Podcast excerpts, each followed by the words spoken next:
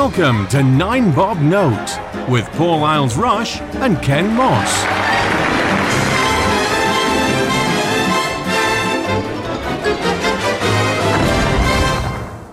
Hello, everybody, and welcome to Nine Bob Note. My name is Paul Isles Rush. And I'm Ken Moss. Well, Paul, it's your turn this week. What have we got for tonight? Queer baiting. Oh, this is a topic we've discussed before. We just don't remember it. No, no, it didn't. It didn't make the cut.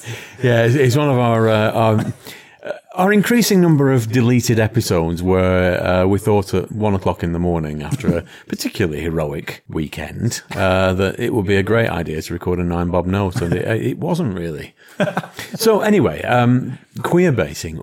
Explain this to me. So this is a a, word that's entered usage recently, uh, and it is a term used by the gays to to describe when when companies or usually uh, it refers to like TV programs and films where they use an element of gayness to tempt you in and then the gay people get excited and think oh wow this is this is about us we're going to get involved in it and then it turns out that it's not Give me an example. so the the, the most recent example i think was a, a show which i'm not sure you've watched called bridgerton Oh, I've not watched it yet, although I've since found out that it's set in an alternate timeline. Yes. So I will be watching because it, it, it stopped offending all my historical sensibilities. yeah the the uh, that crowbarring in oh it's a, it's in an alternate universe kind of helps to explain a lot of the uh, the casting choice Well, just just cutting across the queer baiting thing, that is a, it's a topic for a different podcast. But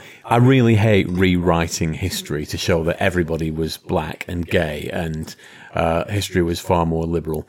It really wasn't. you, you know, you, you- we didn't travel about quite as much as we do now, and, and history was not littered with black icons and gay icons and. Um, the ones that were openly gay did tend to be kings and queens who could lop your head off if you said anything about them being gay. So people tended to sort of let it go. But yes, uh, Bridgerton, now that I know that it's an alternate universe where all these wonderfully diverse families are actually fake, Yeah. and we can just enjoy it for what it is, Yes. Rather than a historical rewrite. But yes, Bridgerton, what would that was? I take it that was supposed to have a, a big gay element to it, or was portrayed as. Yeah, well, it was it, the trailer showed a you know obviously a lot of different scenes from the series, and there was one particular scene which showed two men with no shirts on in in a passionate embrace, shall we say. And the gays, and by the gays I mean people on Twitter, yes, obviously. uh, jumped on this and, thought, well, this is great. It's going to have gay people in it. The books on which Bridgerton is based apparently don't. So they thought, well, this is really good because the person who's made the TV series has made steps to represent our kind on the TV. So tuned in, and there was there was no such thing. Although the scene the scene itself was actually from the show. It was literally just a scene where somebody is at a party and he walks down a corridor and opens the door and sees these two blokes and sort of goes, "Oh, sorry," and closes the door, and that's that's like That's the end of it. Fairly, mind you, having said trailers are they're renowned for doing this sort of thing. Hmm. Um, I'm just trying to think of an example because there's been a lot of other things where uh, trailers and these are you know purported to show something and it's actually taken wildly out of context Yeah. and that's it's nothing to nothing to do with it or they show all the best bits and what the rest of it's utter drivel. Yes, Uh, but no, I can imagine how if you if you're looking forward to seeing a character or a scenario that the trailer leads you to thinking and it's not in there, that will annoy you. I'm just trying to think of an example that's pertinent to me. Years ago, when Matt Smith was Doctor Who, Yeah. did an episode called Asylum of the Daleks, oh. and all the publicity for this was every single type of Dalek that's ever been in Doctor Who, right back to 1963, will be in this episode. yeah, and they were.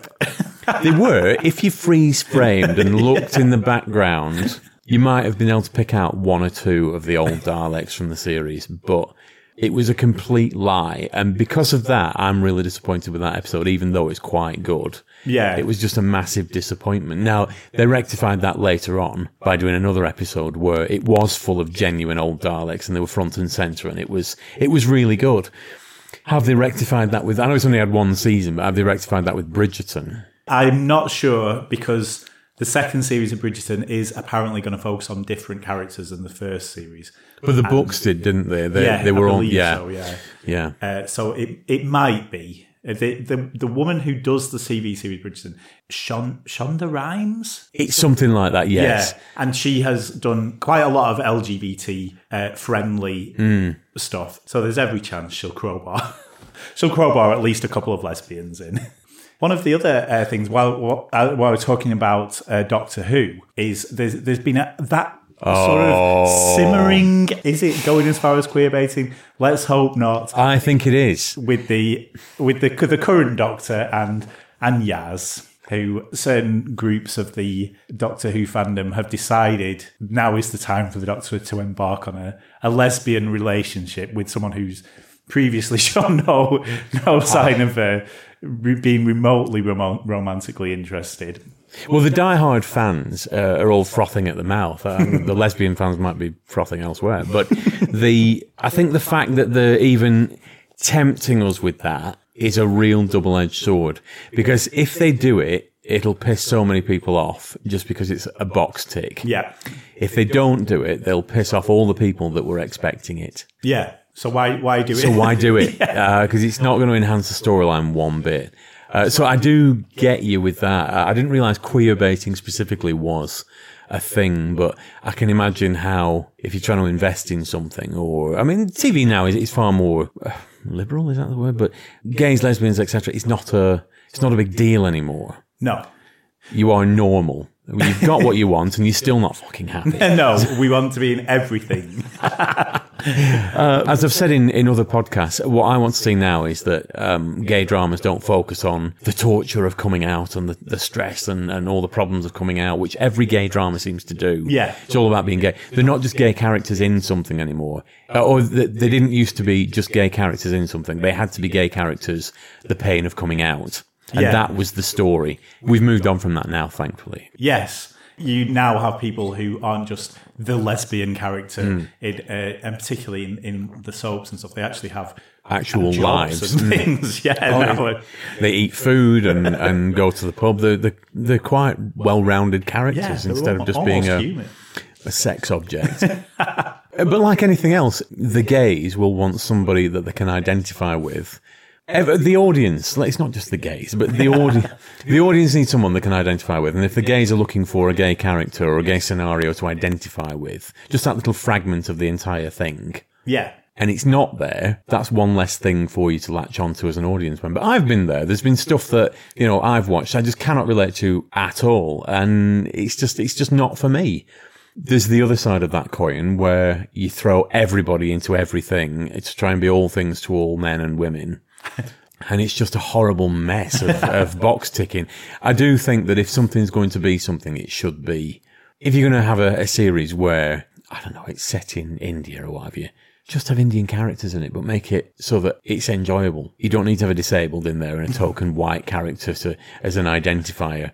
Just make the characters relatable. The box ticking thing, it, it, everything's got to be all things to all men now, and I just don't think that that's brilliant.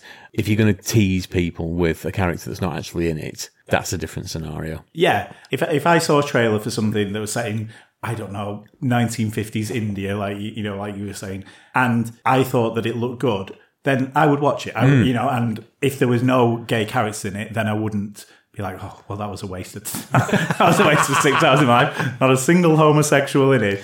But if when we watched the trailer there was gay people in it, you know, and then it was just someone walking into a room, then I would probably be a, a little bit miffed. There was one other uh, recent example, just to sort of polish us off, which is kind of uh, almost the opposite of queer baiting, and I, w- I wasn't sure where it, where it fit in. But um, the the new Disney film Luca, Not familiar with it, but give me the outline of, of where this is going. it's it's a great film. It's uh, two boys uh, who, and it's set in uh, Italy, so it's got lovely, lovely scenery. Two two young boys, best friends, who also happen to be sea monsters. So every time they touch water, they turn into their natural form, which is sea, sea monsters. Uh, but then as soon as they jump out of the water, they, they look like human boys, and they they basically go on a on an adventure, and it's really cool. what the gays did is they saw the trailer for Luca.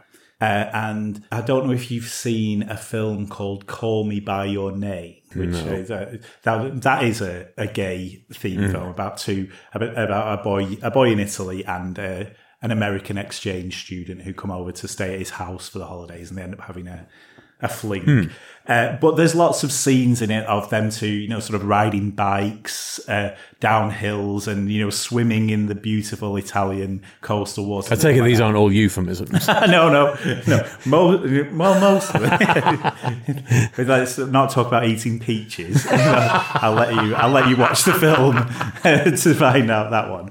Uh, but when the trailer for Luca came out, the gays were like. "Oh, Look at them; they're on bikes in Italy. Look at them; they're swimming in the thing. Look at them; they're stand, you know, standing on a wall overlooking the uh, the sea in uh, on the Amalfi coast and they were dr- drawing parallels between Luca and Call Me by Your Name to the extent that they decided that these two boys in this film they were going to be the first ever gay couple in a Disney film. And spoiler alert, that isn't what happened in the Stalin film because it's about two boys who are best friends and they go on an adventure and there's there's no romance in the film at all. Sometimes I think that, well, particularly where kiddies stuff is concerned, uh, I, I think a lot of the time it should be left out of it. I know the the argument could be leveled. Well, every Disney film is about a princess with dead parents, Yeah. or, uh, you know, an orphan, um, A handsome who, prince. yeah, who gets rescued by a handsome prince, etc., etc. They're all about love. I, I get it, but they're sort of traditional fairy tales. A lot of those are sort of the more recent Disney films in recent years don't seem to be about that at all. It's more um, just adventures. It seems. Yeah, and that's it. Where where they have characters, and particularly the ones you know, like like this one, Luca and Moana was another one, where the the, the main characters in it are kids. Hmm. They don't need to have a romance. They don't need to have a handsome prince or a sexuality. yeah, It's just, if anything, leave it to the imagination. Yeah. But I don't think, on just on that particular thing, I don't think the gay community does itself too many favors. Um, by sometimes reading into characters as Yeah. they're clearly gay. All the signs are there. I- Particularly when it comes to, say, uh, characters in TV series that were written in the, I don't know, 50s, 60s, 70s or what have you. It just wasn't on that, that was not on the map for a lot of, in fact, a lot of characters were very asexual. It wasn't, um, that just wasn't in there at all. yeah, But rewriting characters, you know, Sherlock Holmes and Dr. Watson, they were clearly gay. And I thought, well, there's the, because they did the recent films with Robert Downey Jr. Well, I hmm. say recent, they're about 10 years old now, but I think there's a third one on its way. yeah. But I think they touched on the homoerotic side of things. It was briefly touched on in Sherlock, but quickly dismissed. I think that was in the first episode. Hmm. But they just can't seem to to leave the gay alone now in a lot of things. And I don't think it's always a positive thing. I think it just what it actually does is winds a lot of people up. And you think you- you're not helping the cause by winding people up. It's the equivalent of saying that the man in the orange shirt, if you actually look at it, he's clearly not gay at all. He's in love with his best friend. He's just he's in the closet by sleeping with men. Yeah, If if you look at it that way, that's not going to win me too many friends if I said that in a in a gay party or something.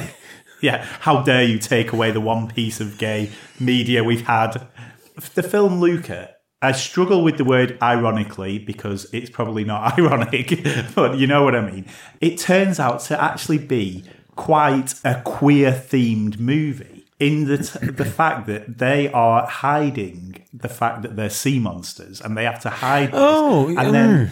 In well, surely end- that's a, an absolutely terrible metaphor for uh, being gay. Then we're hiding the monster that we are beneath. Well, that's it because the sea monsters are vilified and hated by the villagers. Hmm. But then, of course, when it turns out that there's nothing wrong with them and they're actually just these humans and they're actually really cool people, and so they don't, they're not afraid to be sea monsters anymore in front of people, and they're accepted. You see, you don't even need to see the film now. I told you. no, you I exactly don't. But it does actually sound like quite quite a sweet little film. But It's um, lovely. I sometimes wonder though whether any of these things were actually in the minds of the writers when they did it, or whether they were just writing a children's story about sea monsters. Not Yeah. particularly this particular example, but a lot of them. People have read metaphors into a lot of things over the years. Yeah. I think they were probably just children's stories. yeah, yeah, just leave them. But yeah, I think that was a, that was an example of where we've claimed that uh, queer baiting has happened, whereas in fact there was there was no intention of it, and we just completely made it all up. That said, it is a it is an excellent film. But I think we might have rambled on for quite some time on this uh, quite bizarre subject. So it's time to decide, feather or not, this is a matter of great importance. I'm going to let you go first on this because this is more pertinent to you. I think it's probably not that important in the grand scheme of things. We, as a community, have possibly started to read too much into things, and we don't need to see gay people in everything. It's nice that we're now getting more representation. It's nice when we do see things on, in TV and films, but let's not get carried away. And if we're going to enjoy the TV show anyway, don't be too disappointed if the trailer doesn't match the reality of what it turns out. I, am going to give it two feather. I, again, uh, we're in accord on this. I'm going to give it two. It's uh, it is mildly annoying when the trailer either doesn't bear much relation to the program or film that you're watching, or it's clearly lied to you to get you to tune into something that isn't quite as good as the trailer would have you believe. So it's one of it's one of life's minor irritants, mm. uh, and if anything, it actually does the producers more harm than good by lying to the audience in advance. So don't do that, boys and girls. Uh, hello in TV land and Hollywood land and Pinewood and wherever else. Don't lie to your audience. Bad. But with the audience in mind, screening queens.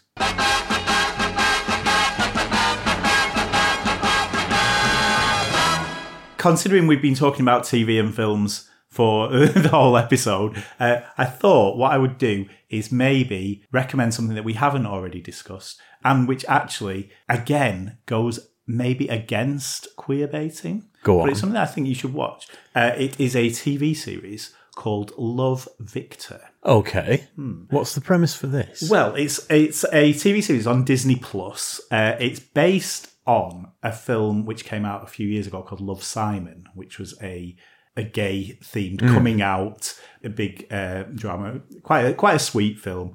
Maybe a bit too sweet, you know, for your, you know, not high drama. But the TV series basically follows on from that, and it's basically about this this kid who moves to the high school in which the movie was set, uh, and he moves there with his family and he sees it as an opportunity to finally be who he really is. He, he thinks he might be gay, but he's never been able to tell anyone in his hometown of Texas. So he, he comes and then various various things happen, you know, and then he's like, well, I don't know whether I am or not. And then people assume that he's not because he plays basketball. And so he sort of gets. He couldn't possibly in. be gay. Well, exactly, exactly. And he he falls into like the jock group. I, I guess the reason why, first of all, it's it, it's actually quite a fun series. It's quite it's quite funny. It's very easy to watch, but also this was heralded because it was coming out on Disney Plus and it was a gay themed TV series which everyone was up in arms about. And in fact, it got moved from Disney Plus to the sort of adult stream, right? Because uh, because it contained potentially adult themes despite being a you know a, a teenage drama. Uh, the potential adult themes being gay people and their existence, uh, but the reason why it's not it's sort of the opposite of queer baiting is because obviously that was what it was all about, but actually it's got loads of other characters who aren't gay and lots of other storyline, lots of family stories and their friends who aren't who aren't gay and high school stuff and things like that, which which I think are done really well and they're not re- treated as subplots. It's kind of cheesy, kind of uh, American, and you you probably hate it, but I I really like it, and uh, so therefore I'm making you watch it. Groovy. and on that note, we will sign off for another week. Thank you very much for listening, everyone. Hope we've entertained you. Goodbye.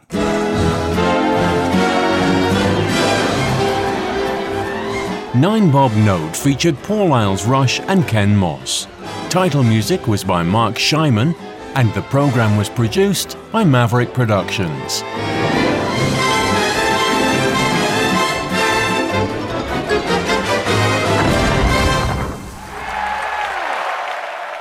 For more information, please visit maverickproductionsuk.blogspot.com. or find us on social media.